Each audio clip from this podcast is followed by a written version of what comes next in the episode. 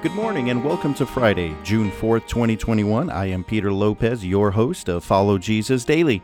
Today we will continue following the life of Jesus Christ as he continues a very personal and in depth conversation with a Samaritan woman outside the city of Sychar.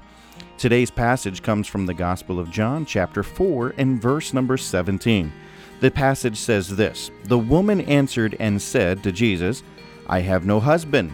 Jesus said unto her, Thou hast well said, I have no husband.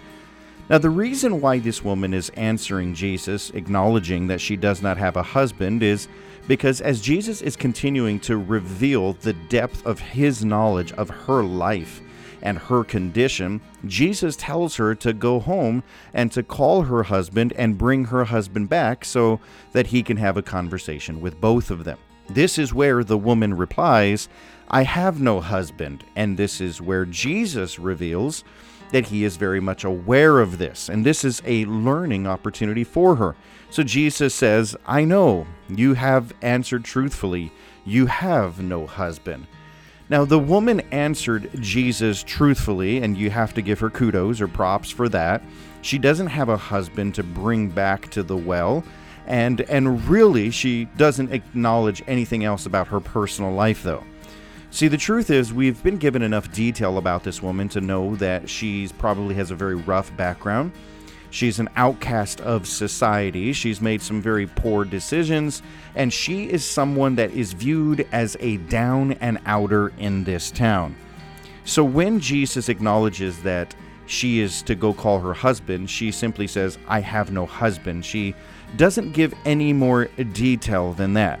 Now, Jesus is going to reveal that he not only knows that she has no husband currently, but that she has had five husbands and that she's actually living with a man right now that she is not married to. And Jesus knows all of this about her, but she herself is hesitant to give Jesus any more personal information about her life, probably because she's embarrassed and she's ashamed. And she doesn't just want to give this type of personal information to someone that she has just met.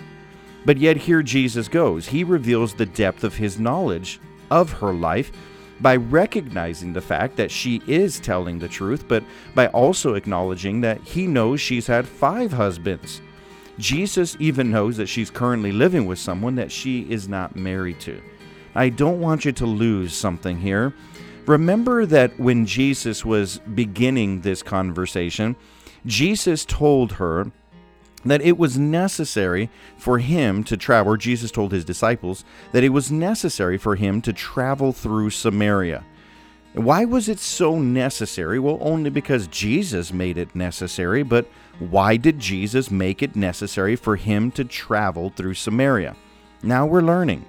It's because Jesus knew that this woman was going to be there at the well and that she was going to be in desperate need of his life, of his presence, and of the truth of his teaching, his own self. Realizing now that Jesus is basically at this moment loving the most messed up person in town. This is incredible. She is the woman with one of the poorest reputations. She is viewed as an outcast of society. She is messed up. And yet, this is the one that Jesus is loving, the most messed up person in town. Jesus is actually having a one on one, isolated meeting with a woman who is of a very poor reputation, and that even includes a sexual reputation. And Jesus is here meeting with her. And not only that, but Jesus is about to reveal something to this woman that he has not clearly revealed to anyone else. That means that the deepest truth of humanity is about to be revealed to the most messed up person. I want you to understand that the most powerful displays of the life of Jesus Christ come through the people who are the most messed up. So if you feel like you're messed up, you're challenged, you're in a place of shame or hurt or embarrassment, then I want you to take encouragement this morning and understand that the most messed up people are the ones that Jesus loves, and that it is through your life that He will have an opportunity to show the power of His life.